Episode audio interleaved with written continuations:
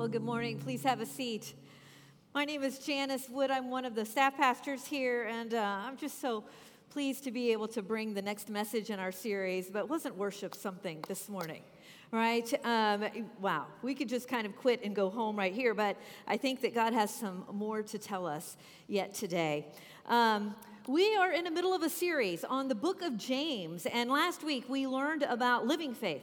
Living faith that is evidenced by the deeds that we do. And today we're going to go a little further as James explains why we do the kinds of things that we do. I don't know about you, but have any of you struggled with living a little below the standard that you set for yourself?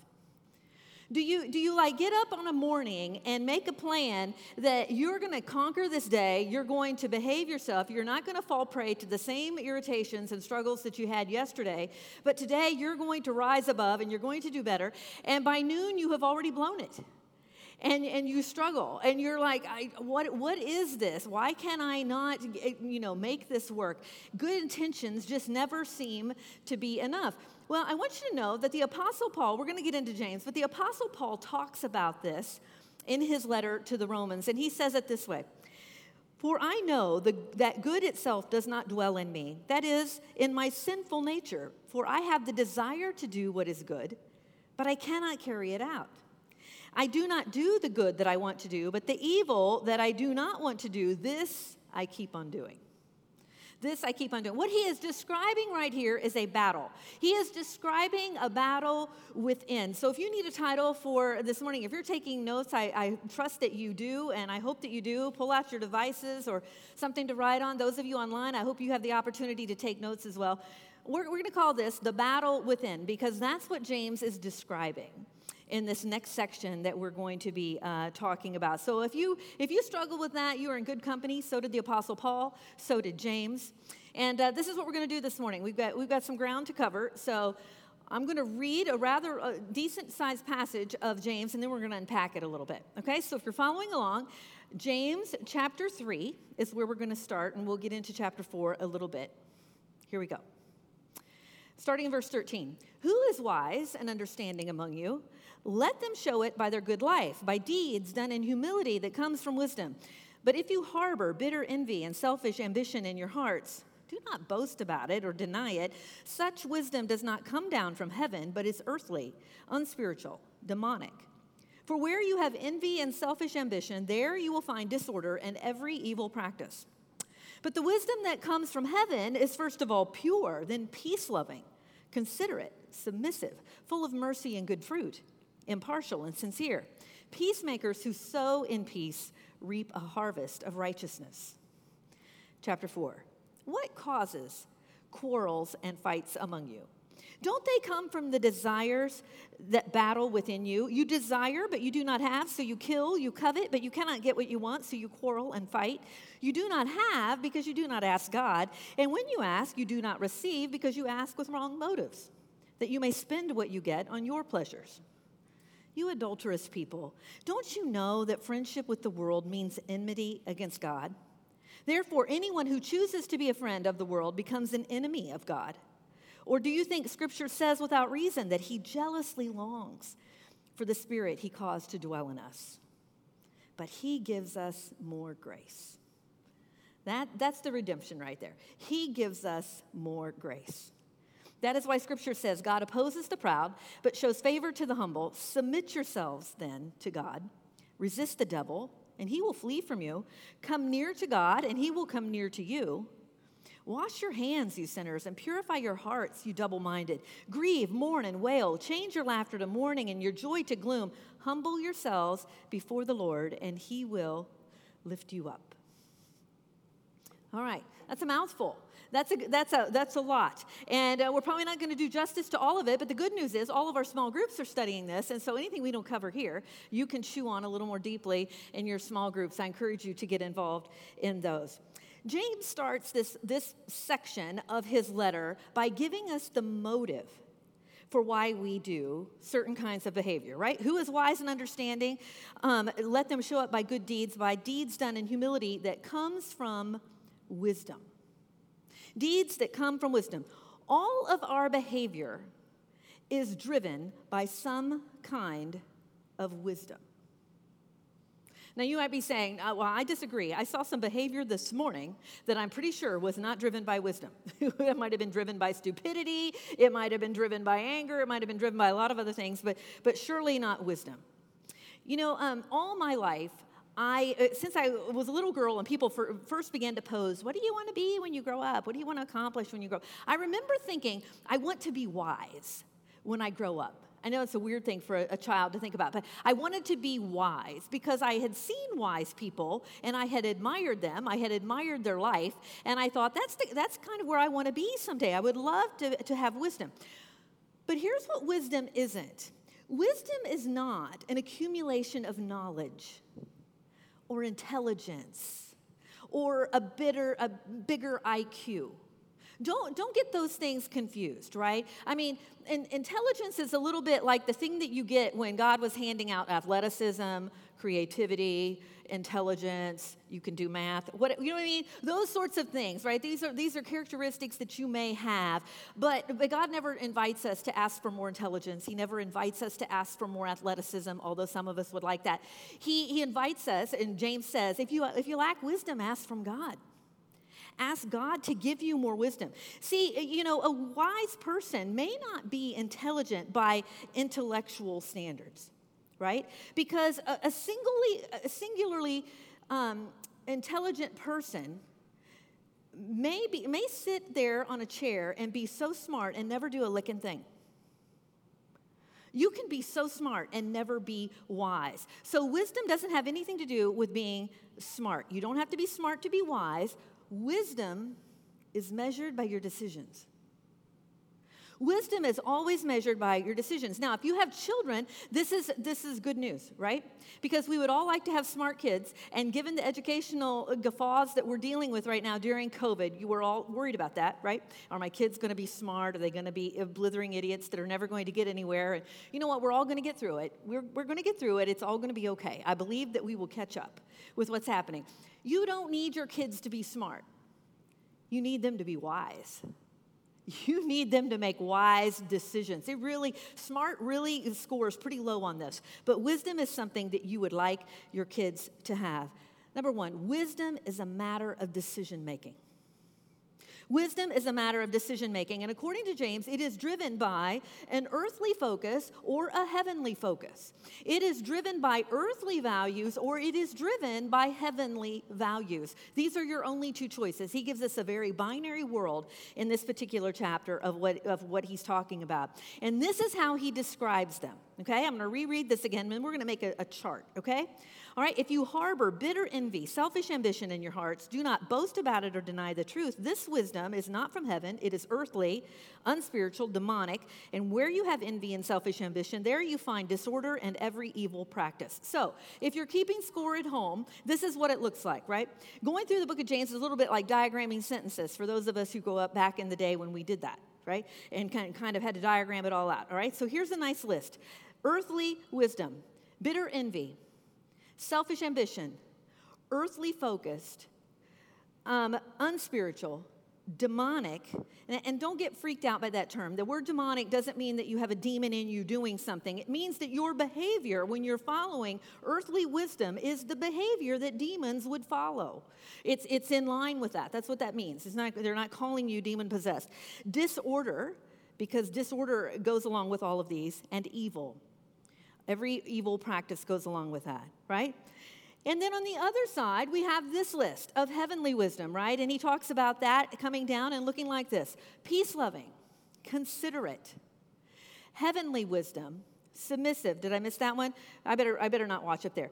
Peace loving, considerate, submissive, full of mercy, full of good fruit, impartial, and sincere. Now, I can't set those uh, side by side for you, but if you've got that list, which one do you want?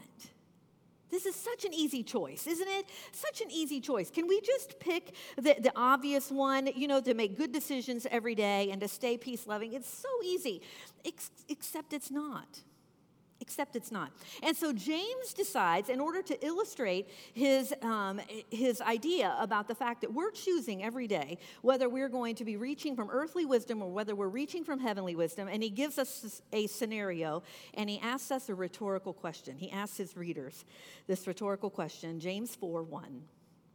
What causes fights and quarrels among you?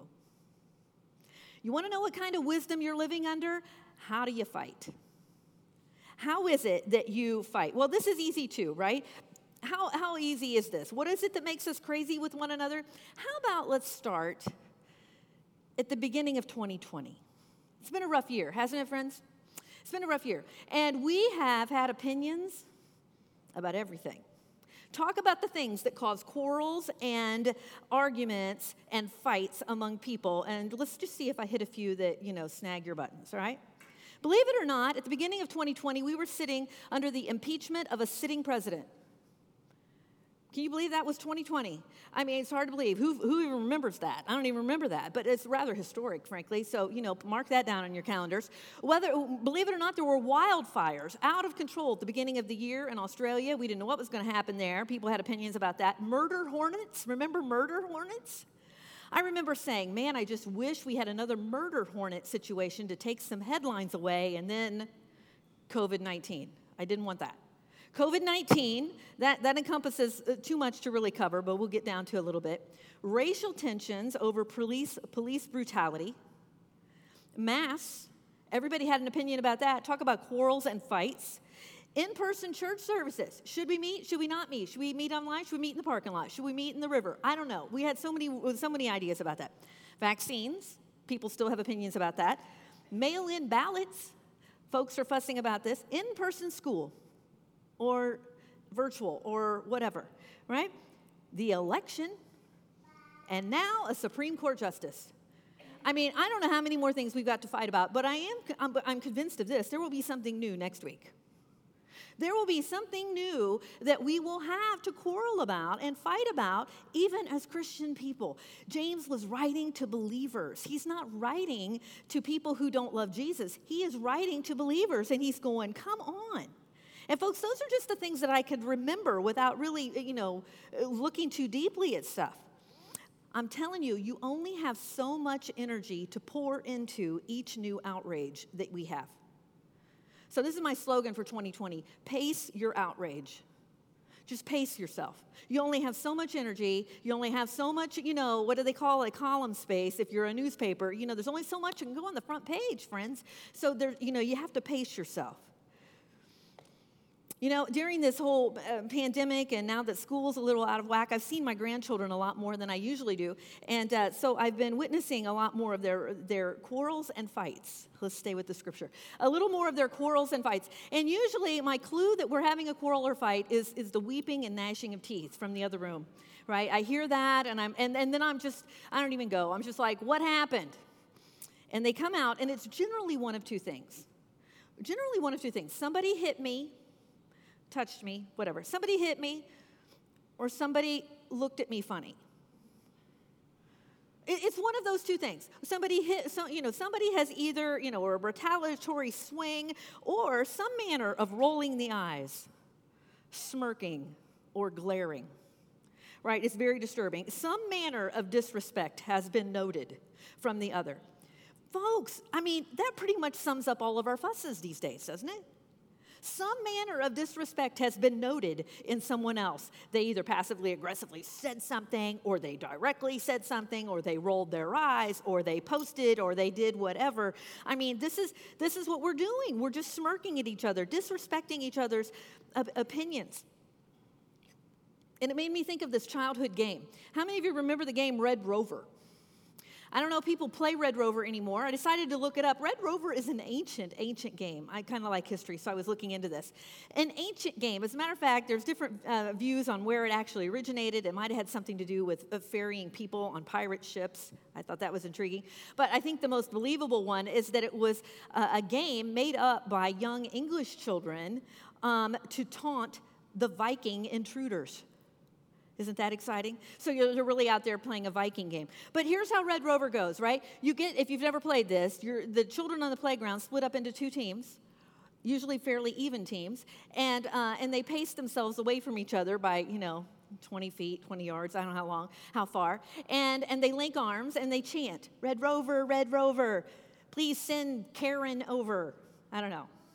And then Karen has to run at them full blast and try to get through.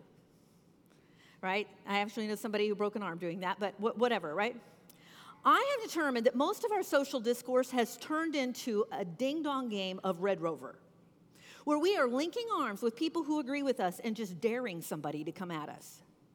That's it's kind of what that is the way we're fighting and quarreling in these days. And and it's it's amazing that we're getting all caught up in these things. And I thought, well, what about in James's day? Are people really eh, fussed about the same kind of things? This is what one scholar says about what James was writing about in the context of his day. He says that James is referring to the contentions. When he says fights and quarrels, he's referring to the contentions in which his readers were in great danger of participating by being drawn into their controversies and partaking in the spirit of strife which existed among their countrymen. Did you catch that? He's talking about Jewish believers who have converted to Christianity who were in danger of getting drawn into the controversies and partaking in the spirit of strife which existed among their countrymen. And he's saying, What is causing this? Why in the world are you getting so involved in it? Because according to James, our fights actually reveal our earthly or our heavenly focus. The kind of fights we have and the way we fight, our fights reveal this. He says, Don't they come from the battle, from the desires that battle within you? There's something in here that is not settled, which makes you fight in the way that you fight. Whatever it is, the way that you quarrel. You desire, but you don't have, so you kill. You covet, but you can't get what you want, so you quarrel and fight. You do not have because you're not asking God. And when you do ask, you ask with wrong motives so that you can spend it on yourself. Do you not know that? That friendship with the world means enmity against God. Anyone who chooses to be a friend of the world is an enemy of God. Folks, the things that I just mentioned, all of the 2020 situations that we have just mentioned, are external. These are outside forces that make us uncomfortable in some form or fashion. They're, they're, maybe they sense with our, mess with our sense of justice, but they are things that have happened outside of us. And James points out that the battle is really within. Our fights are merely the foam at the top of a drink. And the stout stuff is really below the surface, covered in these bubbles. And he's talking about that part, that inner struggle that's there. And it is our friendship with the world that stirs up this bitter envy, this bitter envy and selfish ambition. And I'm like, well, what are all those things? You know, I don't feel really bitterly envious of anything. And what's the selfish ambition? It really boils down to this, I believe. Envy, coveting, and unmet desires mean I don't have enough. What I, what I have is not enough. Selfish ambition means I can do it myself. I'm going to do this. I'm going to take things on, right? We want what we don't have, and we will do anything to get it. We're not going to wait on God's timing anymore. And since I don't have it enough of it, I'm going to work on it myself. That's my ambition. And, and I'm going to fight somebody to get it. All of this is self effort, all of this is self gratification. James is like, guys, did you even ever think to ask God about the stuff you're wanting? Have you ever even thought about doing that? What in the world has gotten you so worked up? Have you thought to ask God for it? Do you want, if, if you don't want mail in ballots this year, have you asked God about that? Or have you just told all your friends? And if you have asked God for that and it didn't happen, why did you really want that in the first place? Right? Was it just to make your life easier in some fashion or to get what you wanted to happen right so so james is saying this is what's going on and then if you add up envy now i'm doing math with you now if we add up envy and selfish ambition i don't have enough and i can get it myself i am convinced that you get this discontentment I think what he's really talking about, that this battle within is really discontentment. That's what's driving envy. That's what's driving selfish ambition. You know, is that we're, we're not content with what we're doing right here. We want more. So here is the message of earthly wisdom more is better. More is better. That is what the world is selling us on every level and every place. More than I currently have, more than you currently have, because I want to get past you. And in fact, envy and selfish ambition is always dependent on someone else. Right? I need someone else. I, you know, I don't even know what I lack until I see it. How many of you have stores where you go without any real, uh, you know, plan? You're, you're browsing. You know, they say, well, what did you want here? Well, I don't know. I haven't seen it yet but I'll know. You know, you're cruising around Lowe's. I don't know what I need, but I'm sure it'll pop off the shelf at me, and I'll need it. But you know, take it home. I mean, all of us have that sort of thing, and and it was just like there's got to be more, some some place that lets us know what it is that we need that we don't have enough of. Um, I, we did a mission trip down to Mexico, and I remember a pastor's wife down there who was living on such a low standard, just like five miles across the border. And we stayed on the Texas side, and uh, you know we were right next to Target every night. And then we drive over, and they were living. She and her husband were very happy people, living in a one-room shack, I would call it. Uh, they had a, a, beat up van out front that served as their storage container, like a, a storage shed. And uh, they had one little child. And, and I'll never forget how hospitable she was. She um, wanted to share some peaches with us, and she had a can of peaches, and she did not even have a manual can opener, not an electric one, not even a manual one. So she took a knife and. And I was like impressed. I don't think that was good for the knife, but she opened her can, and I'm like, I am buying this woman a can opener at Target when we go, you know, we're coming back tomorrow. I mean, this is ridiculous that you don't even have. And she seemed so happy. And, and one of the, uh, the elders that was with us said, you know, man, what a woman to be so happy in those conditions. And I thought about it a little bit. And, you know, and I, and I, don't, I don't think I'm arrogant in thinking this. I thought, you know, if that's all I had, and that's the neighborhood I lived in, I think I'd be happy too. She had just as much as everybody else in her street.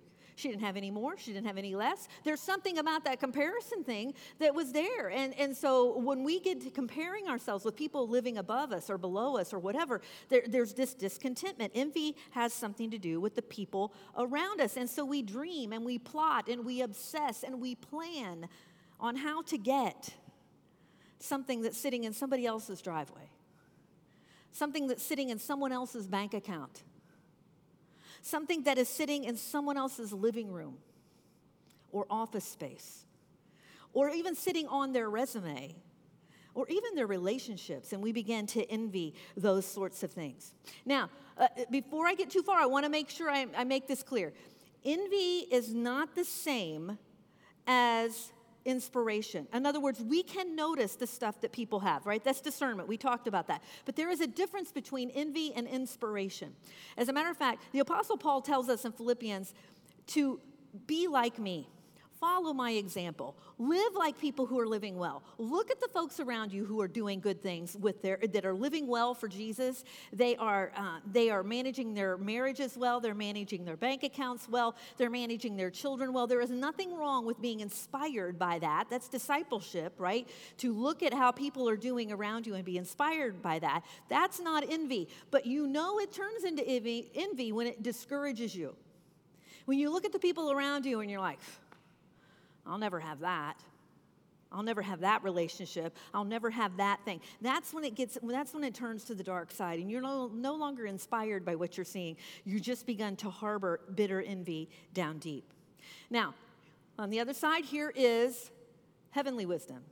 While earthly wisdom says more is better, heavenly wisdom says peace is better.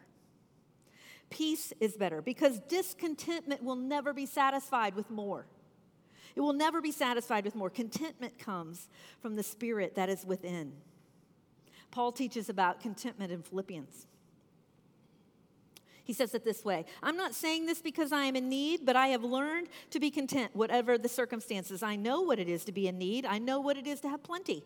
I have learned the secret of being content in any and every situation, whether well fed or hungry, whether living in plenty or in want. I can do all things through him who gives me strength. See, contentment is not dependent on external circumstances. Right? It's not a matter of whether Jesus calms the storm, it's whether or not he's calming us from the inside. And it's that sense of ease because peace is a place of rest. Not satisfaction. It doesn't mean that you're satisfied with uh, the, the, rotten circumstances that you're living in. It doesn't mean that, but that you've come to peace with that, that in the midst of disconcerting and uncertain times, you can have peace, a release from the fighting, from the defending that we can be peaceful, whether we're in school or whether we're in homeschool, whether we are single or whether we are married, whether we are under a Biden administration or a Trump administration. You're going to get one of them. It'd be all right. We'll be all right. We can have peace, whichever way. None of this throws God off his game. We don't have to fight and quarrel. I love what God says, and um, the Lord says in Exodus 14 14. He says, The Lord will fight for you. You need only to be still. You need only to be still.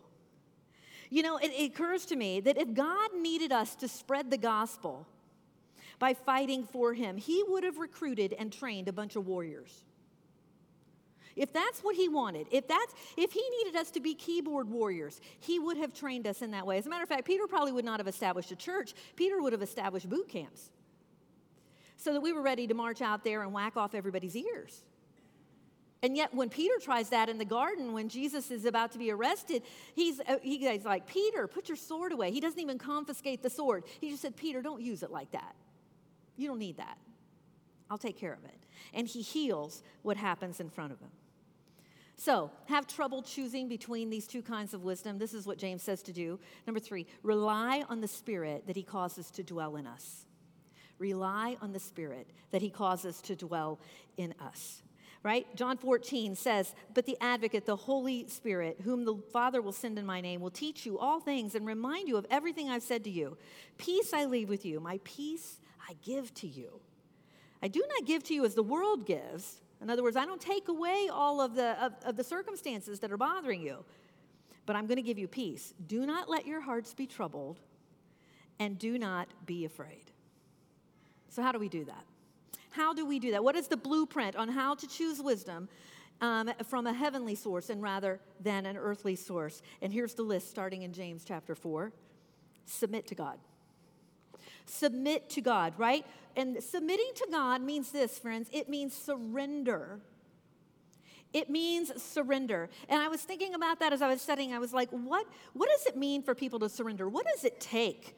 for, a, for a, a, an army commander to surrender. What it takes for an army command, commander to surrender is to recognize that he can't win. He's beyond winning. He no longer has the strength, he no longer has the manpower, he no longer has the resources. He can't do it in his own strength. That's when you surrender. That's what it means. When we come to God and we surrender, what we're saying is, God, I can't do this. I can't do this in my own strength anymore. You know, you heard our pastor talk about the fact that uh, at the vineyard, we don't talk about accepting Jesus as our Lord and Savior because when we talk about it that way, that verbiage kind of gets the idea that we just add Jesus onto our already really full plate that we just walk through the buffet of, world, of the world and filled up. And now we just add Jesus on top like a cherry. No, when we surrender, we say, we give up. We give up. We, we wave a white flag. We're like, I, I can't do it. Save me. I surrender to you. I'm done fighting. Are you done fighting this morning? Are you sick of fighting? Fighting what's happening in the world? Fighting God? Is God asking for a deeper part of your heart and you're just, I'm tired of fighting? I finally figured out I, I cannot do this alone. I cannot win on my own. I need to surrender. That's submitting to God. The second thing is resist the devil. What I love about this is James not only tells you to resist the devil, he tells you what's going to happen. When you resist the devil, he will flee from you. Do you love that? You can actually affect the location of the devil. Have you ever thought of that? When you resist him, when you, and I, I encourage you to do this verbally. From the time that I was a small child, I remember, I, was, I guess I was afraid of a lot of things. I used to have to milk a cow in the dark, and it used to scare me. And I would speak out loud, you know, get away from me, devil, or what, you know, I would say it out loud, and there was a peace that came over me. And I, have known that even into my adulthood. When I have overcome with a spirit of, fe- of fear, I, t- I tell him to get out of here and I can feel that leave. You know what? If, if the world is the devil's parking lot, You can't kick him out of the parking lot, but you can for sure take his parking space. You could for sure get him out of your immediate territory and let him go somewhere else for a while. Resist the devil, even if you can't chase him all the way out of here yet. God's going to take care of that. The third thing is draw near. So if resisting the devil makes the devil flee from you, drawing near to God, he will draw near to you. And you get closer to him. Think about the place and the time in your life when you have felt the closest to God. Where were you? What was the environment? What was the situation? Now, listen, it's not magic. You know, if you felt God the most closely when you were 13 at a church camp, you cannot get back to being 13 and you can't get back to that church camp and you can't get back to those people that were there and the, and the environment that was there. But you can certainly understand the kinds of places where you are most receptive to God, where you are most inclined to hearing Him when it feels like He is right there with you because you're finally where you're, you're ready and you're drawing near to Him. That's what we need to do. If we want to be done fighting, if we want to be uh, starting to deal with all of the stuff around us with the heavenly wisdom, we need to be able to do that. Draw near to Him. And then these last few things that he lists in here really are just talking about repentance. Demonstrate dramatic and real repentance. Wash your hands. Be done with the evil that you've been doing. Purify your hearts, right? Change your attitude as well as your actions. Grieve, weep, and wail. You know what that means? Have you ever told a child, tell, tell them you're sorry? You know what I mean? When my grandchildren are fussing, I'm, I'm inclined to do that. Tell them you're sorry. And you know what? It, you can tell when they're not really sorry right? They say it, but they don't mean it. And he's saying, no. He's like, grieve, weep, and uh, repent genuinely. Genuinely. Joy to sorrow, laughter to mourning. I mean it. Show remorse about what you have done. If you're really done fighting, if, you're, if you really mean it, let that be visible. Humble yourself and let Him elevate us, not selfish ambition. Because here's the deal last point our God is a jealous God. Our God is a jealous God. I love what he says up there about how he um, is jealously longing for the Spirit within us. And, it, and he gives it away when he starts talking about adultery. When he says, You adulterous people, actually, it's James saying that, but he's following a theme that God has used throughout all of the old prophets, right? Adultery is, is where you understand jealousy probably as well as anything. If you have ever been cheated on, Maybe, you know, if you were only cheated on in high school or middle school, eh, that's one thing. But if you have been cheated on in a marriage, if you have, eh, if you have pledged yourself and given a covenant before God and man to someone and had someone betray you in that way, there is a jealousy that goes on in, in that situation. If that is you, I want you to know that God gets you. he gets that jealousy because that's how he describes his affection for us that he is a jealous God. Exodus 34 14 says, For you shall worship no other God, for the Lord, whose name is jealous, a, is a jealous God. He jealously longs for the spirit that is in us. You know, he is jealous for our affection. And he's not interested in a one night stand. He's not interested in a covenant that no longer means anything for you. He wants to rekindle the passion that we once had for God. He is jealous for his spirit that he deposited in us when we first believe. You know, folks, COVID has been tough on us in a lot of ways. I feel like COVID has been tough on us in terms of, of rhythm in our spiritual lives. You know, it's so easy to get a little lazy, get out of the habit of meeting God regularly. You know, uh, even even for those of us online, you know, it was so fun to watch online at, at, first. Well, maybe for some of you, if we were on the screen, it was not fun. But if if you were sitting there watching, you were just like, "Oh, this is great! I can have my coffee and and you know wear my comfy clothes, and you know, and it was so great at first. But then it's easy to not show up on time, even to your couch. And, and then it was easy to start multitasking because, you know, we really have a lot of laundry to do on doing. Do you know what I'm saying? I think God is jealous for that affection, for, for our, our single minded affection for Him. Because, folks, there is a battle going on within. There is a battle. There is a battle for us to follow the wisdom of the world or to follow the wisdom from heaven.